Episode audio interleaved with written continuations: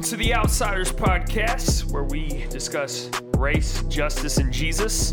Uh, I am your one of your hosts, Tyler France, and I'm along with my friend, my buddy Neil Sandlin. What's good, brother? What is up? Oh, you know, Now we're talking about sports. I mean, I, I Yeah. you know, I know you love sports too, but I felt like we were really in your wheelhouse with the the music thing, hip-hop, last yeah, time. yeah. And uh, man, sports is my wheelhouse, man. is Especially thing. basketball is. You Yeah. know, we love basketball around here. And uh, we always try to work it in as much as possible.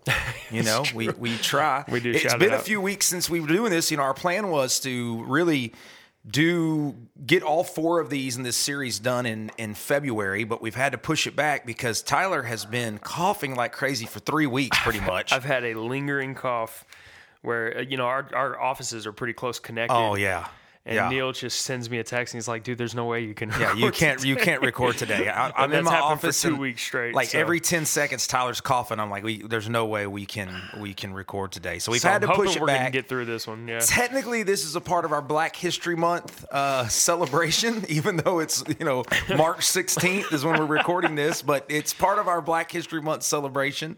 And uh, just a reminder to celebrate Black History all year round. We're in There March you and we're we're still doing it. We're still doing our and, series. and we are going to be dealing with with sports today. And Yeah. you know, tomorrow starts March Madness. Yeah.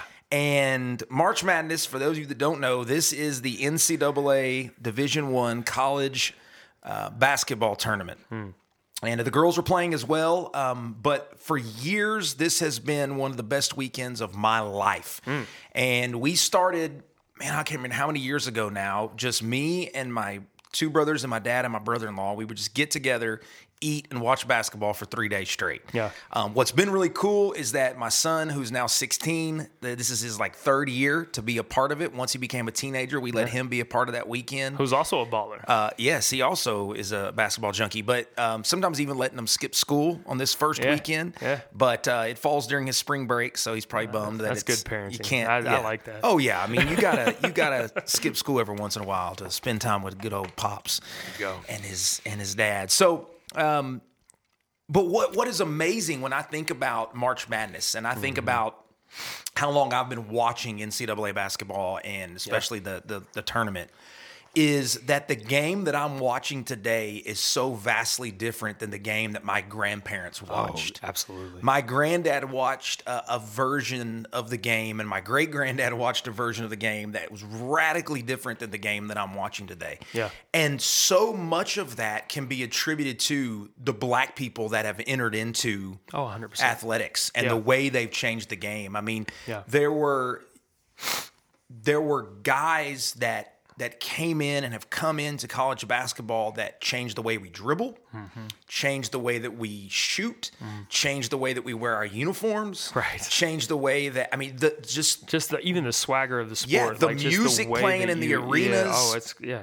you know all of all of March Madness Mm-hmm. has been um, so massively impacted For the better. for the better by black athletes. And so it's just a reminder to me as we get into this set, you know, this uh, episode today uh, that tomorrow will be just another great celebration of what black people have brought to the sport of basketball, which obviously is my, you know, one of my greatest loves is the game of basketball. And, and, and so it's, it's exciting to see the impact. It's like when we talked about watching the Super Bowl, seeing the impact.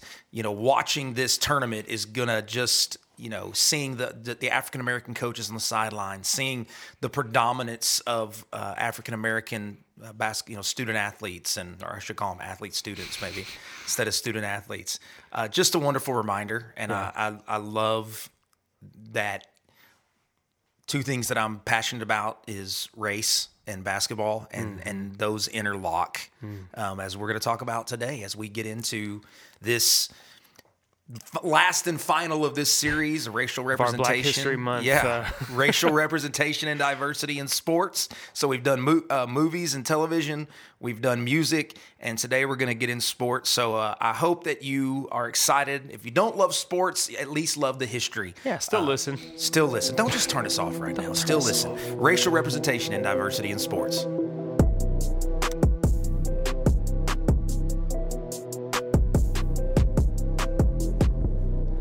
Now, just want to give you a heads up. I don't know what, if you're listening to this, I don't know what your favorite sport is. Okay, so you may be listening to this and you're like, lacrosse is my favorite sport. Oh man, We're not talking about the history of black people in lacrosse today. Okay, it's not going to happen. Carlton from Bel Air. You know, was, uh, hockey, lacrosse hockey may be star. your uh, favorite sport. Probably not going to talk about that today. What we are going to talk about is what is considered the big three in the United States right. Football, basketball, baseball. Yep. And really, the money and the numbers indicate that they're kind of in that order. Yeah. It's NFL, Right. it's the NBA, and then it's Major League Baseball. Major Yep. League Baseball used to be American pastime that Right. has given complete way to the NFL. The NFL is the biggest sport in um, in the United States, Right. bar none. It's not even, it's not even close. So I think that's where we probably ought to start. Right now in the NFL, around seventy percent of all the players are black. Mm-hmm. And we see that, and obviously, I mean, it jumps off of the screen at us. We we notice, Yeah. you know, a lot of black people on this field. Right. Now, that hasn't always been the case. Yeah. If you're young, you're used to just seeing that. And it's you may think, well, that's just always been the way that it was. But there was a time when black people were left out of the league altogether. Completely. There was a time where the two major football leagues in the United States had no black people playing. Right. Just white people. Um, And it wasn't that long ago. I mean, No. it, it wasn't like 300 years ago. Yeah. You know what I'm saying? Like and, it was. and in fact, the leagues were technically integrated, yeah. right? By by the rules, they were integrated. Yeah. But there were no black players in the NFL and the and the other league that we'll talk about as well from 1933 to 1945. Yeah. So even though the Less league 100 was years ago. yeah, even though the league was supposed to be integrated, Yeah. it wasn't. Yeah. Some of your grandparents would, you Yeah. know, like under like know this. Yes, Uh, that's they- in, in their time. Yeah, they they they some of your grandparents watched an NFL with no black people in it. Yep. Now, it was basically because of a gentleman's agreement. Hmm. The owners in the NFL basically decided we're not going to let black players in this league. And by gentleman's agreement, you mean like an unwritten kind of Yeah. rule between Just an, a, and a unwritten rule that we, kind of look at each other and maybe we meet in the the, the a back room of a restaurant and we basically have this this discussion. So it wasn't in the rules, right.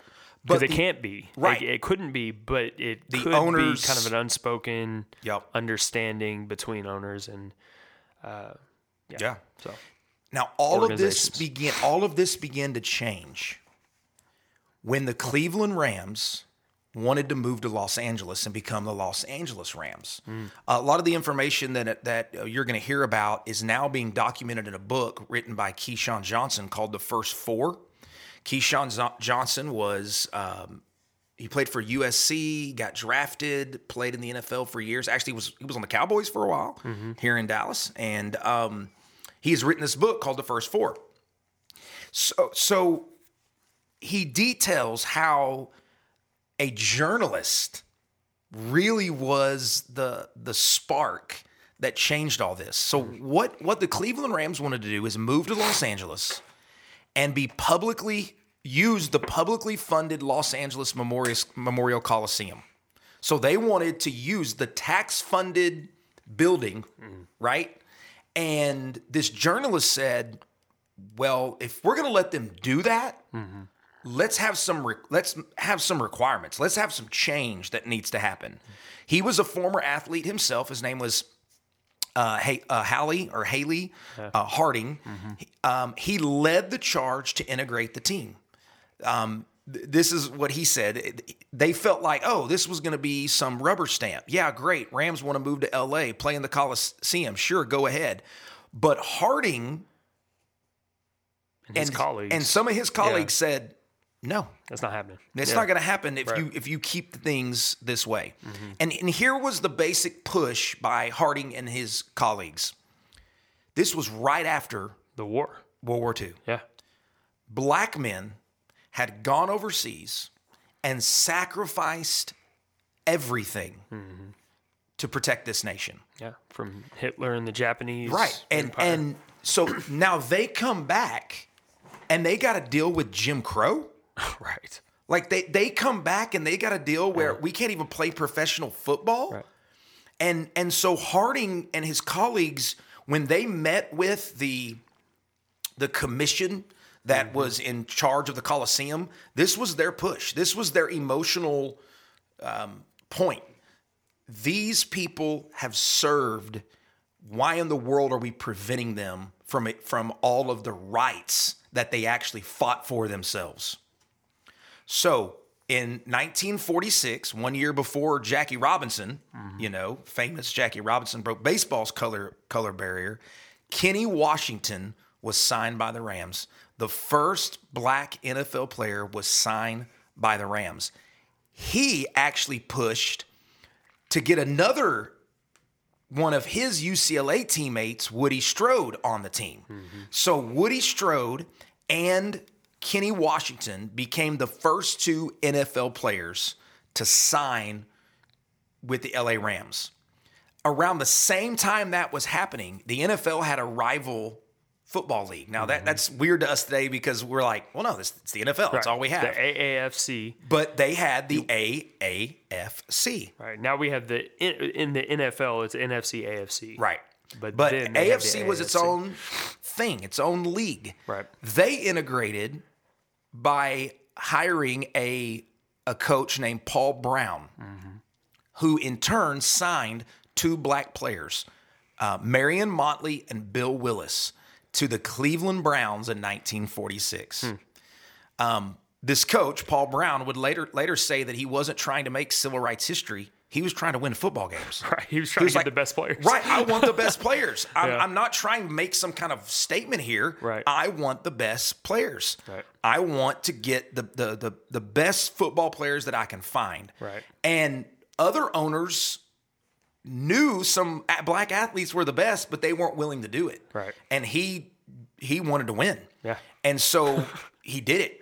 He just stepped up and he he did it because this was going to help him win. Win football game. And the interesting thing is, it did. Yeah. They won four straight championships in the AAFC. Now, what happens is, if you're listen, if you are a racist owner of the AAFC mm-hmm. and you don't want to hire black people because you're a racist, there's one thing that you love more than racism. Right. It's money. Winning. Well, it's money, right? yeah. So Yeah. all of a sudden they're like, well, wait a minute. If he's hiring the black people and the black people are helping him win, They're winning. maybe we need to do the same thing. Right. Um, I'm gonna put a, I'm gonna put aside my bias right to to, to, win, and make games. money. Yep. Um, and so this is what this is what ended up happening. Uh, both of them made it to the Hall of Fame. Washington and LA played just three seasons with the Rams before he got hurt. And he was a little bit older anyway, and so he ended up retiring. Strode only played one season, but stayed in LA to act in Hollywood. He became he became an actor in Hollywood. Wow. The book that Keyshawn Johnson writes, he has an interview, an unpublished interview from Strode, where he said that this time in his life, integrating in the NFL was the low point of his life hmm.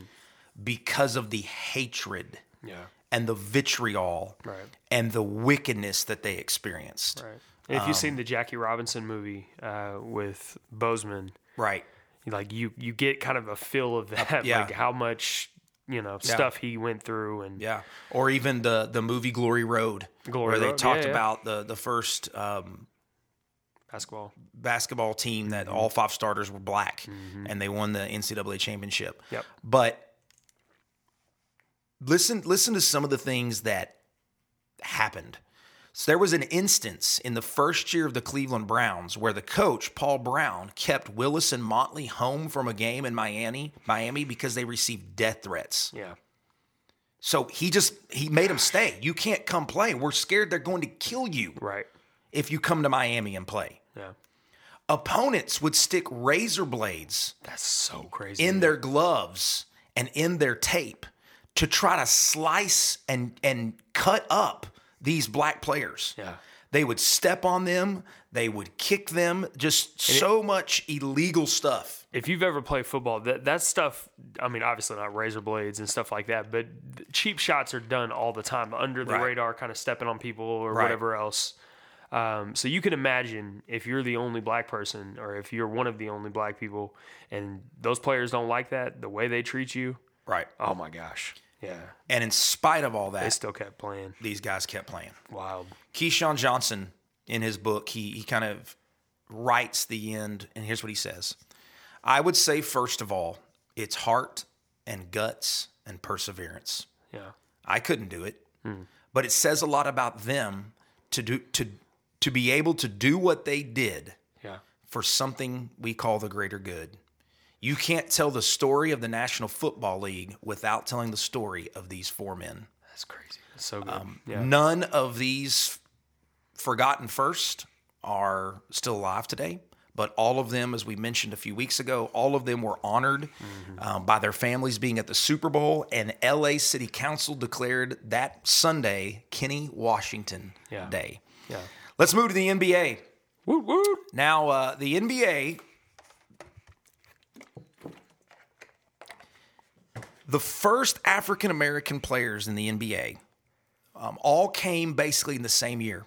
They came into the league in 1950. Here's here's who they were: Earl Francis Lloyd, Charles Henry Cooper, and Nathaniel Clifton. All of them went to historical black college and universities, and then they all got drafted the same year into the NBA. So let's talk about Lloyd first. Lloyd was 6'6. He was born in uh, 1928 in Virginia, graduated from high school there in 46. He enrolled in West Virginia State University in 1946 got a degree in the Bachelor of Science in Health and Physical Education in 1950, and at 21 years old was the first player ever. Uh, well, no, he wasn't the first player picked, but he was picked Right. in the ninth round. Now, back then, the We- NBA we don't have nine rounds We got two Yeah. now, but they they had nine or ten back then. Right. He became the first black player to ever play in the NBA with the Washington Capitals. Hmm. He played for nine seasons with the Syracuse Nationals.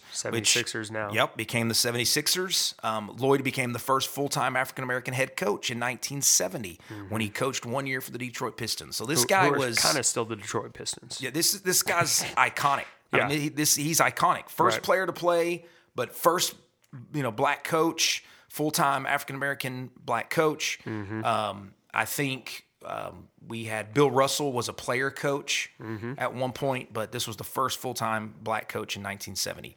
Uh, another guy was Charles Henry Cooper, 6'5", born in 26. Um, graduated from Westinghouse High School in Pittsburgh, and he too went to West Virginia State University uh, in 1944. He, however, transferred, and he um, in 1950 he actually signed with the Harlem Globetrotters. Um, he didn't go directly to the NBA. He signed with the Harlem Globetrotters and played, you know, went around and toured and did that kind of thing for a while. And if you know anything about the Harlem Globetrotters, they're you know from Harlem, obviously, but they're Right. they're kind of a a team that is black and, Right. and that did some amazing things. like Yeah, I don't think th- I don't think they've ever had a white their, person. You know their handles and stuff. They were revolutionary for the game too. Yeah. Uh, he too was drafted in 1950. He became the second African American drafted, this time by the Boston Celtics. He was picked 14th overall, first round, 14th.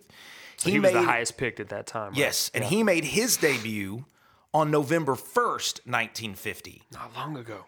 one day after Lloyd. Yeah. So they drafted, they played the same season, but Uh-huh. Lloyd gets the privilege of being the first one because his first game was scheduled the day before.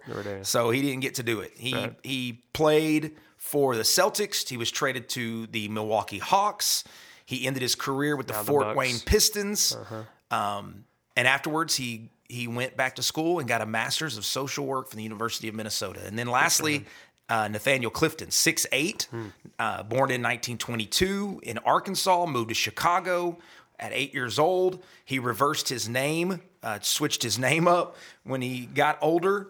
Um, graduated in 1940. From 1942 to 1943, he was at Xavier University That's in only played one only played one season in college. He too signed with the Harlem Globetrotters. Huh. He became the third African American play, player to play in the NBA contract, making his debut three days after Cooper when he played for uh, the New York Knicks. So Lloyd played on Mar- on October 31st. Cooper played on November 1st, and Clifton played um, on November 4th. At the age of 34, Clifton was the oldest player in the NBA to be named first team All Star. Uh, in 58, he was traded to the Pistons, uh, played there, there for a year, then he left the team and he played for a few startup leagues uh, in Harlem and Chicago. Um, he retired in 65. He has been included and inducted into the Black Athletes Hall of Fame. Um, Cooper died in 84. Um, he was inducted after his death into the Naismith Memorial Basketball Hall of Fame as well.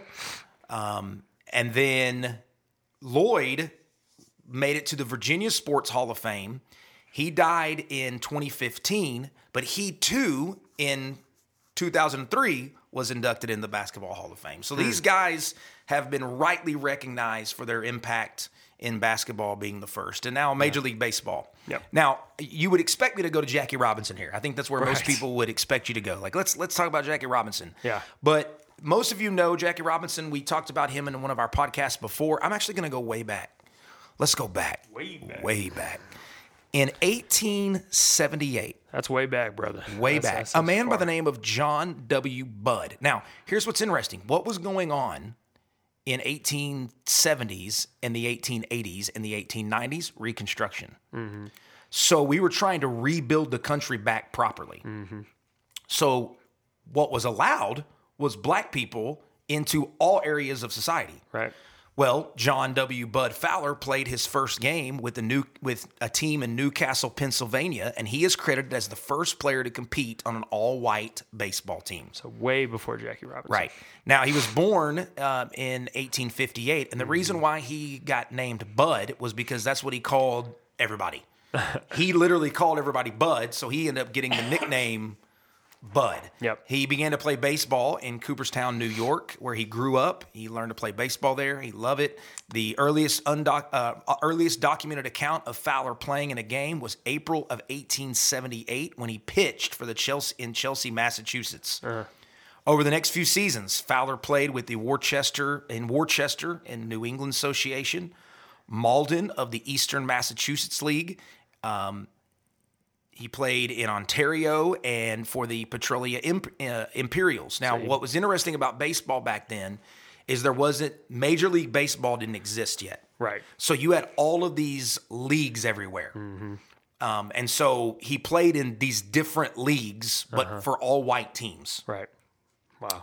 Uh, he eventually became an everyday player, playing mostly second base, um, and he played on all white teams up to 1899. That's 21 years, y'all. 21 years playing on all white teams. Wow. Moses Fleetwood Walker was also a black player who played in a major league as a catcher for the Toledo Blue Stockings of the American Association in 1884. He had an Irish father and an African American mother who mm. had been a slave. Wow. Now, here's what happened. And you're like, okay, well, this is great. We got two black people playing in leagues. This is wonderful and great. And Right. Progress. this was happening in Reconstruction, Right. So where we were trying to do it right. Right. Then we had Jim Crow. Yep. And once Jim Crow hit, once the the, the separate but equal doctrines hit, which is ridiculous, but Right. teams began banning black players. Mm-hmm.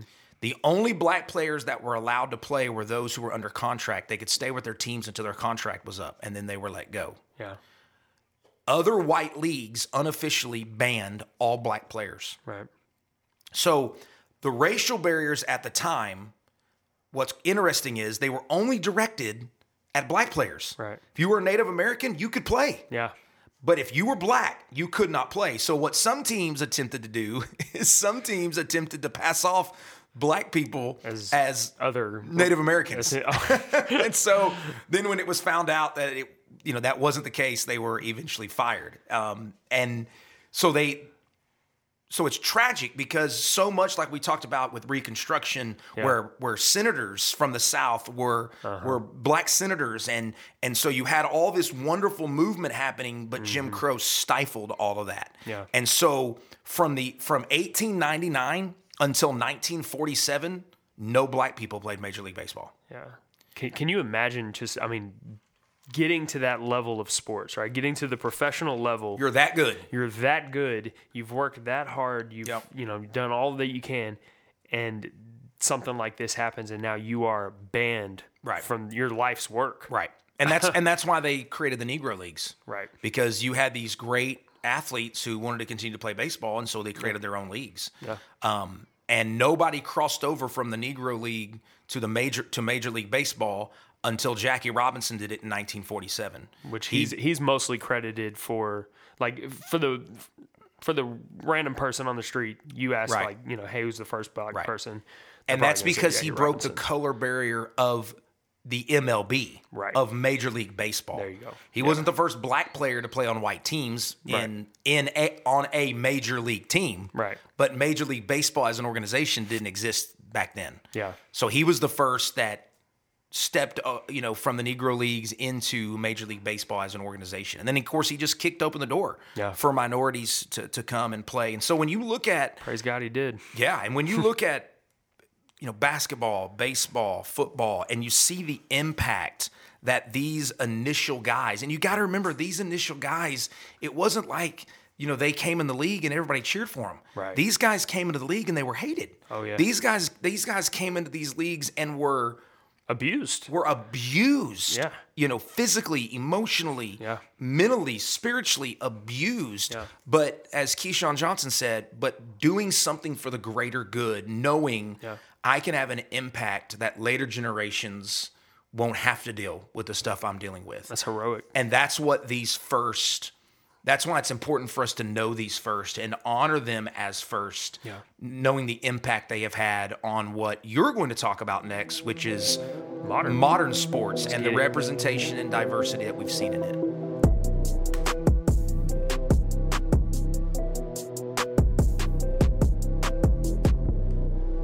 All right. So ever since that barrier was broken, uh, minorities, especially African American inclusion, has skyrocketed in Absolutely. sports. Uh, so in 2022, we're talking modern. So that's nothing more modern than 2022. Uh, 74% of the NBA and 68% of the NFL is made up of African Americans. Uh, Major League Baseball is still at an all time low 7%. Right. Uh, but I don't know how much of that is discrimination as much as it is baseball is not as much part of the culture Yeah. as some of the other major sports are. Yeah, and I've and, and what I have read and studied on this is that the influx of players from Latin America, um, where baseball is massive, Yeah. you know, um, there the influx of them into the Major League Baseball has also played a huge role in that number being a little bit lower. Yeah. but um, also you got to remember that that seven percent is American, like United States of America, black American, yeah, right? Because some Latinos are black, like they're they're, they're, they're yeah. dark dark skin, most definitely. but they're considered you know, from Latin America and not from the you know United States, not African American. And that being said, I mean, there's been some amazing African American baseball stars. Oh, my like some of the best in the world to ever even grace Yeah, the sport. absolutely. Uh, throughout the years are, are black, and so Yeah, um,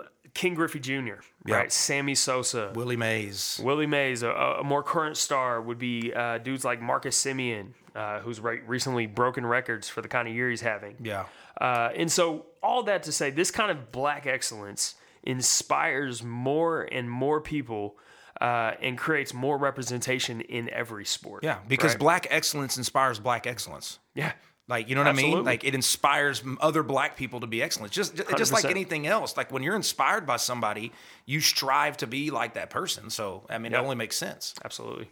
Uh, it'd be very hard to go back to Michael Jordan's prime.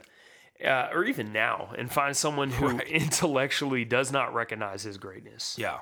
Like I can't help you if you don't think Michael Jordan's great. Right. Yeah. Uh, Like, we're not friends. Like there's no there's no point in me and you being friends. If That's the case. And, and uh, he's he's considered by many sports polls to be the greatest of all time at sports in general. yeah, he's the greatest athlete of all time. Not just basketball. Yeah. Uh, this means because he was so excellent at his sport, the world took notice. Yep. And he became the face and pinnacle of sports. And so, uh, kind of going back to where you were talking about with, you know, the first black athletes, like those guys had to be the bet. Like they had to be so good. Right, to To, make it. even get drafted ninth. Right. Or you know, Yeah, to make it at the ninth round, else. Like yeah.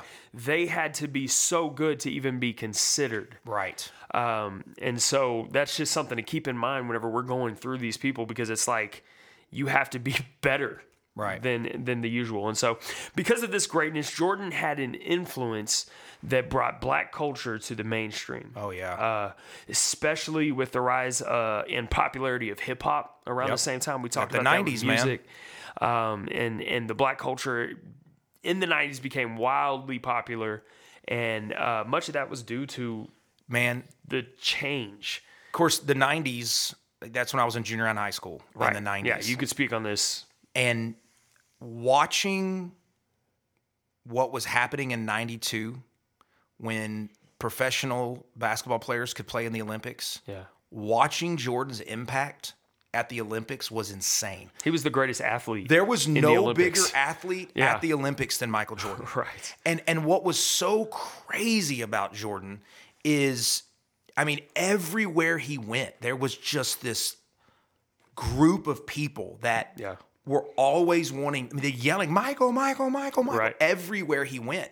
And so I and, and of course there's been documentaries made about the dream team from 92 Oh, yeah, yeah. and you watch those and you realize the impact that Jordan was having on sports around the world Yeah. at that time. Everybody wanted to be like Mike. Yes, I mean, and, and so around that same time, you know, Michael signed with Nike. He was Mm-hmm. originally going to sign with Adidas, and his dad convinced him to take one more trip to go meet the reps at Nike, and he signed with Nike. Yeah.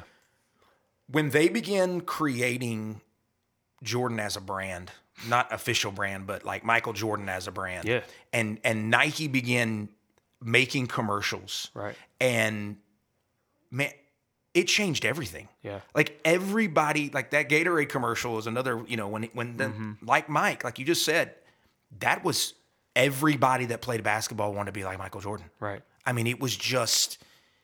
I I mean, I didn't know anybody Yeah. that didn't. All of a sudden, they start wearing the, the wristband right below the elbow, yeah, yeah. and Oh, all. Uh-huh. the ankle socks. Like all of a sudden, people started wearing ankle socks, and shorts got a little bit longer. And then you Right. started seeing colleges do it. You do it, and of course, some of them took it to extreme. With Shorts the- got too long. my Arkansas in '95, they had below the knee. You couldn't even see the knee at all. Yeah. Um, and so yeah, his impact on sports in general. Right. And you couple that with, you know, he he was the first one that really. I mean, he signed with McDonald's. Right. You know what I mean? Like Yeah. now, now you got this athlete not pro- not promoting sports stuff, but just He's just a celebrity at this point. yeah, he's just a celebrity, and anything he slapped his name on became Right. the thing that like I didn't even like McDonald's, Right. but Michael Jordan told me to eat McDonald's. I'm going. I'm gonna eat can, I, can I get a Big Mac, Dad? And obviously he doesn't eat it, but you know whatever. right, yeah. And I'm like, can we go to McDonald's? I want some chicken nuggets. And Michael Right. Jordan said, you know, This will make me like Mike. yeah, this will make me like Mike. I, I want to do it. Yeah. And so that impact by Jordan was huge. And what's crazy is to this day, Yeah. Jordan brand is one of the, the largest Oh. brands of sports apparel in the world. Yeah. You know, he hadn't played since 2003. Mm-hmm. It, tw- 20 years later, his brand is still the largest brand. Our boy Luka signed with him. Yes, absolutely. Uh, so someone who wanted to be like Mike and uh, kind of succeeded Yeah. is uh, Kobe Bryant. Oh, talked like him, played yeah. like him. Yeah, if you watch these videos, there's videos on YouTube where Yeah. you can see these dudes, like Jordan on the left, Yeah. Bryant on the right, and, and they have the exact same moves. Yeah. Like he studied Jordan. Oh, there's He no question. Uh, he grad- so Kobe graduated from high school the same year I did, and so the the impact that Jordan had on me, he was having on Kobe. Yeah. Kobe just had the ability uh, to be Kobe Bryant. You know what I mean? It's like I was a six foot white guy. No matter how much I wanted to be like Mike, it wasn't going to happen. Right. Kobe had the ability to do it. Yeah. and he did. Yeah. Yeah. That's what's And crazy. the genetics. Drafted in 1996 to the Los Angeles Lakers, uh, Kobe was an exceptional talent, guys. Like he, he wasn't just this mimic of Mike. He was he was amazing. Yeah. Uh, now, the, though he and Jordan had almost identical styles of play, Kobe became known for something much different. He became Right. known for what is called a Mamba mentality. People called Right. him the Black Mamba. Yep. Right. And the Mamba mentality, according to his book review interview uh, with Amazon Books, he said Mamba mentality is about focusing on the process and trusting in the hard work when it matters 1st So Mm-hmm. Kobe Bryant was like this pillar of hard work. Like you Yeah. look at him and you're like, hard work gets you somewhere. Yeah. And so especially the black community looks at him and says, hard work gets you Yeah. somewhere. Now, as a diehard Dallas Maverick fan, growing up, I disliked Kobe Oh, quite yeah. a bit. Yeah, like he just killed. He killed us all the time. He was a Maverick killer, and I mean, it was, mo- it was mostly like envious hate. Oh, ab- You know what I mean? the- It's like, had I hate you because you beat my him. team all the just- time. yes, and he was all like he's he was lucky because he was so good. Yep.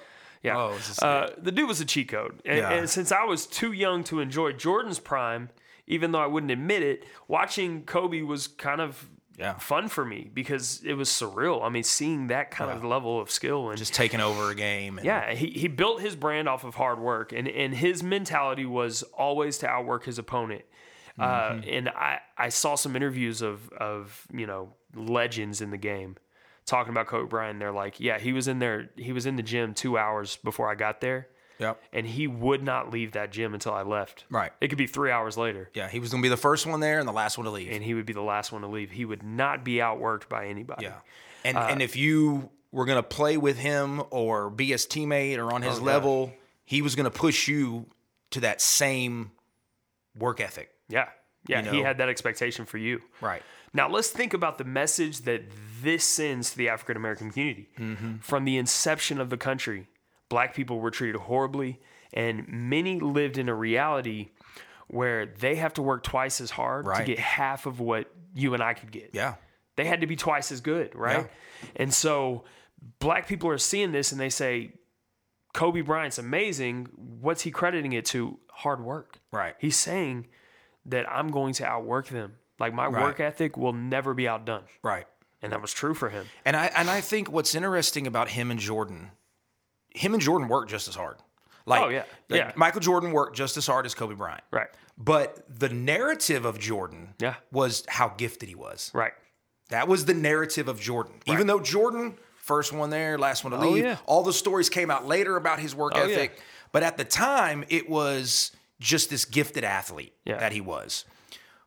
But Jo- Kobe, but Jordan also didn't have a bunch of interviews where he was like, I'm just going to outwork you. Right. I'm going to, like, yes, and it was more of like, I'm just going to do that and I'm going to show you with my game. Yeah, but, but and, and I think the reason why the Mamba mentality and packaging that everything that way worked was because of the eras they were in. Kobe, Kobe reached his prime Mm-hmm. in the social media internet age where. You, you could people could walk into his workouts and video him on a phone, Right. And then post that on the internet, and then we got to see Kobe, you know, busting his tail and doing doing Yeah, his yeah. work. And so that the the ability to see that and for Mm-hmm. him to be able to control the narrative, like Kobe decided, this is what I want to be known for. Right. I want to be known for hard work and being able to to accomplish what I want to accomplish when I want to accomplish it because I've laid that foundation of hard work down. Now, and and what's crazy is the impact that that phrase "Mamba mentality" Oh, yeah, yeah. has has had. I Oh, mean, I've heard junior high kids, high school Mm-hmm. kids, in practice, somebody does something you know phenomenal, or, or Mm-hmm. busts their tail, dives on the floor, and saves a loose ball, and someone will say "Mamba mentality," Yep. and so the impact of that kind of hard work Yeah. goes beyond the phrase to a level of encouragement for people to be like, and especially in the black community, for people to be like, man, if I put forth the effort, Yeah.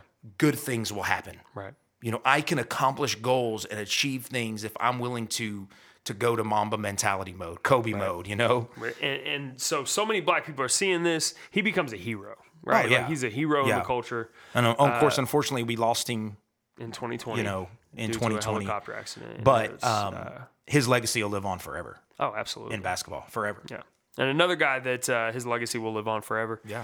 Is LeBron James. LeBron James, LeBron James, LeBron James. Now, regardless of how you feel about him on the court, uh, because you know I have my beefs with him on the Yeah, court. Tyler and I have very different uh, opinions on Le- LeBron James. I, As, as, a, a, person, I think as he's a great. basketball But player. uh, yeah, as a basketball a, player. yeah, as a basketball player, I'm I'm frustrated with him.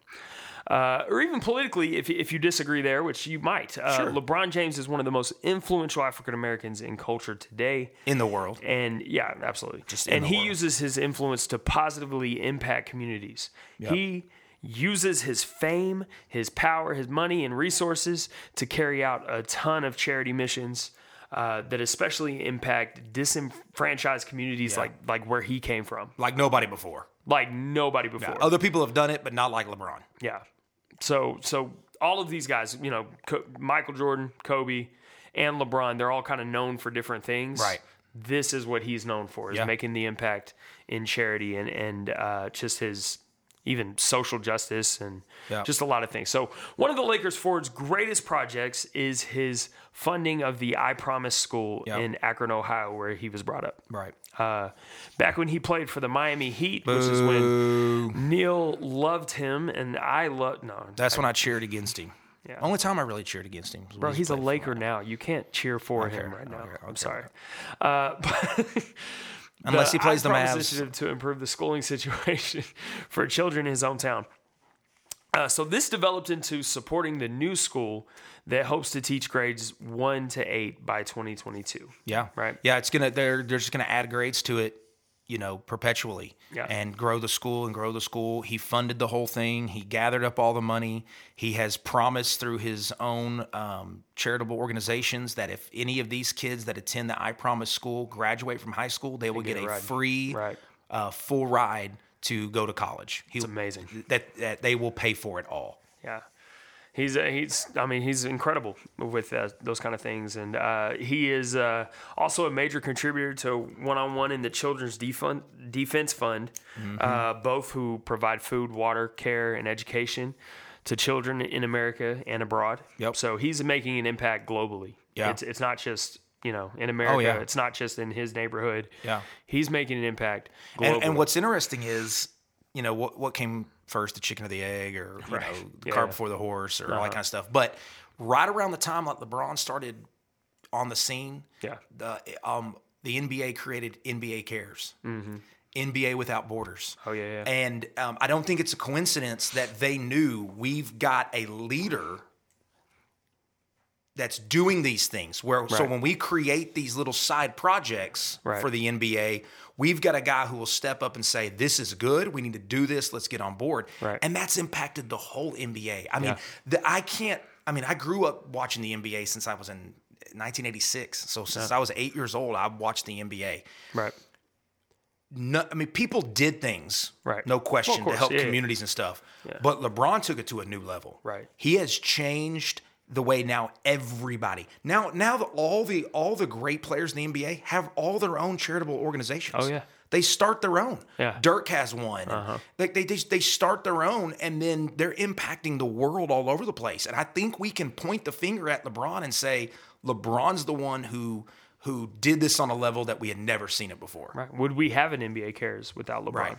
Yeah. I mean, it's just to that level, Yeah. yeah. I mean, and he's donated so much money. Yeah, he's uh, so mean- in 2016, the he he actually donated 2.5 million to the Smithsonian National Museum Yeah. of African American History and Culture. I read somewhere that a, to, a total that he has in total given upwards of close to sixty million dollars of his own money. yeah, and Yeah. and that is just what we know. Yeah, that's just what we know.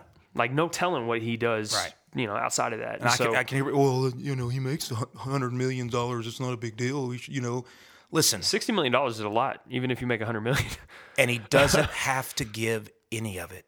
right. He could just keep it all. Yeah. But the fact that he wants to give Yeah. and that he gives millions Right. to help other people is a huge, huge thing Yeah. um, that we should celebrate. And, Absolutely. and he puts his money where his mouth is. You know, there was a thing where shut up and dribble, right? Yep. Like that that happened with him. He, Yeah, he Laura, was the Laura one that, Ingraham was Yep. ticked off because LeBron was doing social justice stuff. Right. And she said he should just shut up and dribble. Yeah.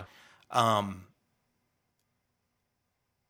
Not only is that massively insulting, Oh yeah. and I would argue racist, but it um, it basically then says there's only a certain few people that should speak out about things, Right. and Laura Ingraham thinks she's one of them, I was about to say Laura Ingraham thinks she's one. and Yeah. I'm I'm one of them, and LeBron's not, right. and that kind of attitude is um, pervasive sometimes. Yeah. And I'm so thankful that guys like LeBron say, no. No. Yeah. I'm, I'm, I'm going to do what I'm going to do. I'm going to dribble, and I'm also I'm not more going to shut up. powerful than you are, and I'm going to do what I'm going to do. Absolutely. Um, and that's a trope that that people like to use when they disagree with you and they want you to shut up. right. You can disagree with LeBron, Yeah. but you ought to fight for his right to say what he has to say Yeah. and to do what he wants to do, um, because that's kind of what our country is built upon. And It's almost uh, like identity politics. Like you shouldn't speak on this thing because you're not, you know, this or this. And Yeah. you're like, you don't even believe that. You Right. don't believe in identity Right. politics like that. So, so his his impact is huge, and I don't agree with everything he says, but I'm certainly going to um, applaud him where um, where he needs to be celebrated. Colin Kaepernick, move on. Let me get off. Let me get off of that, man, because I'm gonna I'm gonna yeah, I got you. take me off. Uh, so we're going to move on to the NFL. So Colin Kaepernick, uh, we did a whole episode last year about Colin Kaepernick and his kneeling protest, and uh, so we're not going to get deep into that today. Uh, we have a full, literally a full episode on Colin Kaepernick. and- right, and you can go back and listen to it all. And so we are not ashamed of anything we said there. We're gonna, you know, echo it here. Absolutely. Um, but at the same time, we we do want to move on and, and go forward. So Colin represented whether you agree with Colin or not, right? Right. When he knelt, he represented a group of people. Oh, a huge group of people. And I, I'm not saying he was representing all black people, but what I will say is that he represented many who felt like him. He, he was taking a knee during the national anthem, and this was to bring awareness that our country was not fully living up to the standards that we've set for ourselves. And uh, regardless of how you feel about him or the way he did it, there was a heart, and this is what we said in that episode. There was a heart behind his protest that that resonated with Oh, yeah. so many black people, Yeah. right? And and their experiences. Yep. So many black people. It wasn't like black people were watching him kneel and being like, "Why would he do that?" Right. Like, I, oh yeah. about Fully- police? Yeah, Are you he kidding me? Like, what- supported by the we're not- majority of black people. yeah, sure. and so it was uh, it was powerful, and and so um, as a result, the NFL has taken notice. Mm-hmm. They now have social justice messages on uniforms in the fields and commercials, and Yep. uh, the Super Bowl halftime show that we talked about earlier Yep. uh, was a cultural display where many people felt represented and celebrated and seen for the first time, Mm-hmm. and. Uh, I'm not sure that this would have happened if if there wasn't a Colin Kaepernick, if there wasn't Yeah. someone who I agree. did kneel and did you know say you know I, I am going to do something Right. with this influence that I have. Right. So speaking of the NFL, as I said, you know there has been progress in the sense of um, more representation. Showing things, uh, but there's also some work to do in the NFL. and Oh, yeah, and sure. so, according to New York Times article uh, by Jeremy Engel, the league has been confronted with these criticisms for decades. Oh yeah. In 2002, Johnnie Cochran, uh, who is the, The glove don't fit. glove you must quit. OJ uh, lawyer, released a disturbing report titled "Black Coaches in the National Football League: uh, Superior Performance and Inferior Opportunities." It showed that over 15 years, uh, that black NFL coaches averaged more wins than white counterparts, but they had a harder time getting hired and more likely to get fired. Right. So they were kind of on a they did not have an equal opportunity to to really form a team and shape it and, and coach it well. Right. Because their their fuse was so short. Yeah. They Right. didn't have a lot of rope, so they they would get fired real quick. So the NFL did what any large corporation with that kind of response to the news, uh, and and they created a committee. Right. and, and this is to study the issue, offering the appearance of action to a public that was increasingly demanding it. So it's becoming more and more public that hey, we're not being treated properly, Yeah. right? Like coaches right. are and not then NFL was getting a huge backlash. Right. So, headed by Dan Rooney, the owner and president of the Pittsburgh Steelers, the group released a set of recommendations, including the Rooney Rule. Right. And we'll get back to the Rooney Rule in a second, but which was adopted by the team owners. Any club seeking to hire a head coach, this is what the Rooney Rule was. Any club seeking to hire a head coach will interview one or more minority applicants for that position. So Right. they had to interview They had to interview a minority. at least one. Yep. You couldn't. You could not look for a position um, as a head coach Yeah. and not interview a minority. Yep. You had to. So let's hold that thought because I'll get back to it. With with Uh, the the the the the purpose of Giving getting more exposure to, to black coaches in front of people course. and giving them a legit shot opportunity. at this position. Right. Yeah. So we're, we're going to hold on to that because we'll get back to it. Right. Finding proof of a racial discrimination, it's not easy in, in any case, right? Um, and, and not every allegation of racism is accurate or fair. Sure. And so the NFL, someone, something as massive as the NFL has to take that seriously. I mean, they, they Right. can't just take every accusation and they can't take not any accusation. Right. They have to be Yeah. balanced and fair. And so, uh, but there are patterns in the NFL that, that even the NFL has pointed to Yeah, they've admitted um, themselves. that are problematic. And and so, in academic analysis commissioned by the NFL, now, let me let me just stop. Commissioned by the NFL. Right. This isn't something that that you can read about what somebody else said about the NFL. This is the NFL commissioning an analysis coming to the conclusion. This is the NFL talking about the NFL. Right. That's important. And they confirmed that black coaches were less likely to receive second chances. Yep. So in the NFL, uh, the Atlantic's uh, J- Jemele Hill, she recently wrote, "Black coaches are expe- uh, expected to perform miracles quickly, and when they don't, it usually costs them their job." Right. And that that was the finding of Cochran as well. Right. Right. That they have a very short leash and that when they mess up, they don't get a second chance. Right. Um, and if you've ever coached a team, which I know you coach a basketball team, it takes a while. Oh, it takes to build time. a culture, to, Culture, to build chemistry. chemistry, and Absolutely. to, to change things that they've been doing for so long. And stuff. Absolutely. So like coaching is a, it's a, you know, you fail, you you succeed. Like it, you got to kind of right. and so you you're kind of set up for failure if you Yeah, if- have such a short leash. Yeah, absolutely. Um, And so teams also have been reluctant to hire black coaches as offensive coordinators. And Mm-hmm. and the reason that's significant is because offensive coordinator positions usually lead into head coach positions. Yes. Right? Yeah. So it, that is the one like if you're an offensive coordinator and you Right. do well, Yep. chances are you have a head coach job in the NFL next year. Yeah, it, Like, that's kind of the the channel that kind of feeds up to the head coaching jobs are the defensive and offensive coordinators. If you're on the corporate ladder, that's the next step Yeah. to get to Yeah, I mean, if, I mean, if you look at, at the majority of head coaches in the NFL, all of them at one time were probably a- an offensive or defensive coordinator. Right. At some point.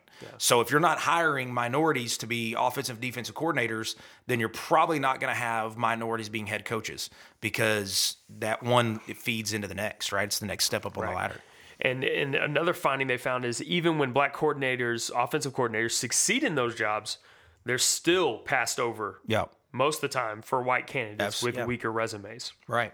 So again, this is the NFL saying this about the NFL. Right. Uh, in last year's Super Bowl, this is a great, great point.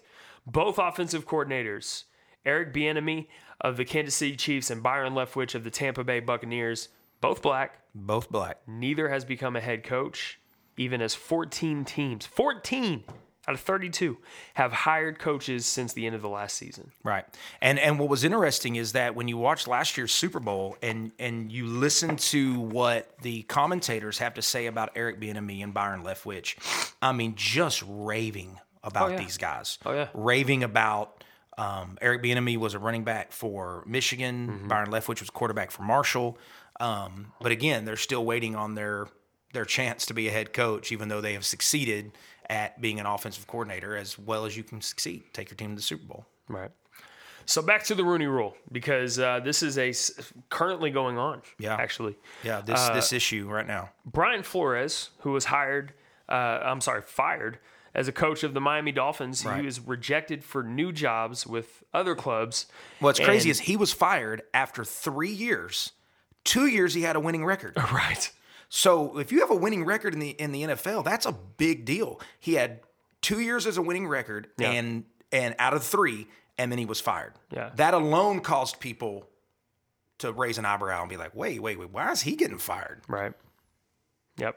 And and so his firing, uh, his his Flores Got fired, he got fired, and now he's looking to get hired for another job. but now actually he's kind of on a warpath right now, and and should be because uh, he got a text message from uh, New England New England Patriots coach Bill Belichick, who's very well known. Sure. Um, and Belichick appears to congratulate Flores for winning the Giants job. Yeah. Congratulations, Brian, on on becoming the head coach of the new, the new the next head coach of the New York Giants. Now here's the issue.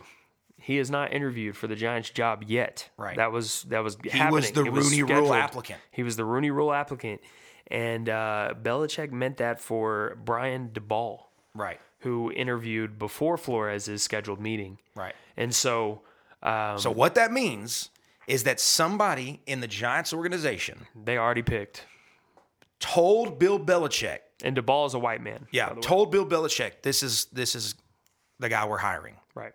Right. Before they obeyed the Rooney Rule and interviewed Brian Flores. Yeah. The way it's supposed to work is you interview Brian Flores, you give him a legit opportunity Right. at this job, Right. and then you hire the best candidate. Mm-hmm. But what they did is they hired the guy that they already wanted, and then they brought in Brian. They were going to bring in Brian Flores just as a token interview, and not really to give him A shot. a shot. And, and and and this is important because when when the Rooney Rule was put into play, it wasn't there to just have a token black person get interviewed. Right.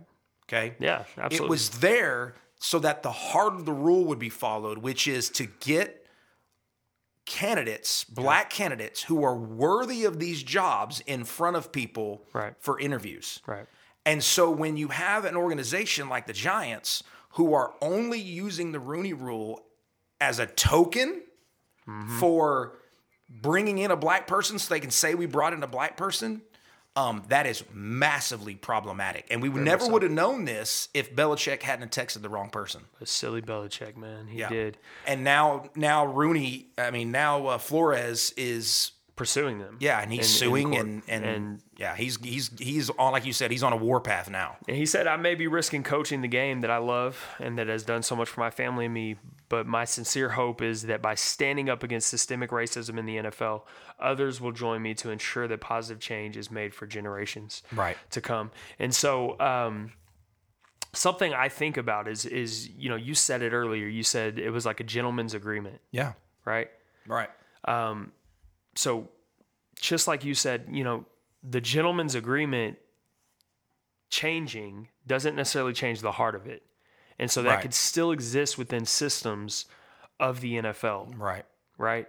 And so w- when I think of that and I think of what you just said about the heart of it, it's man, it it has gospel implications. Yeah.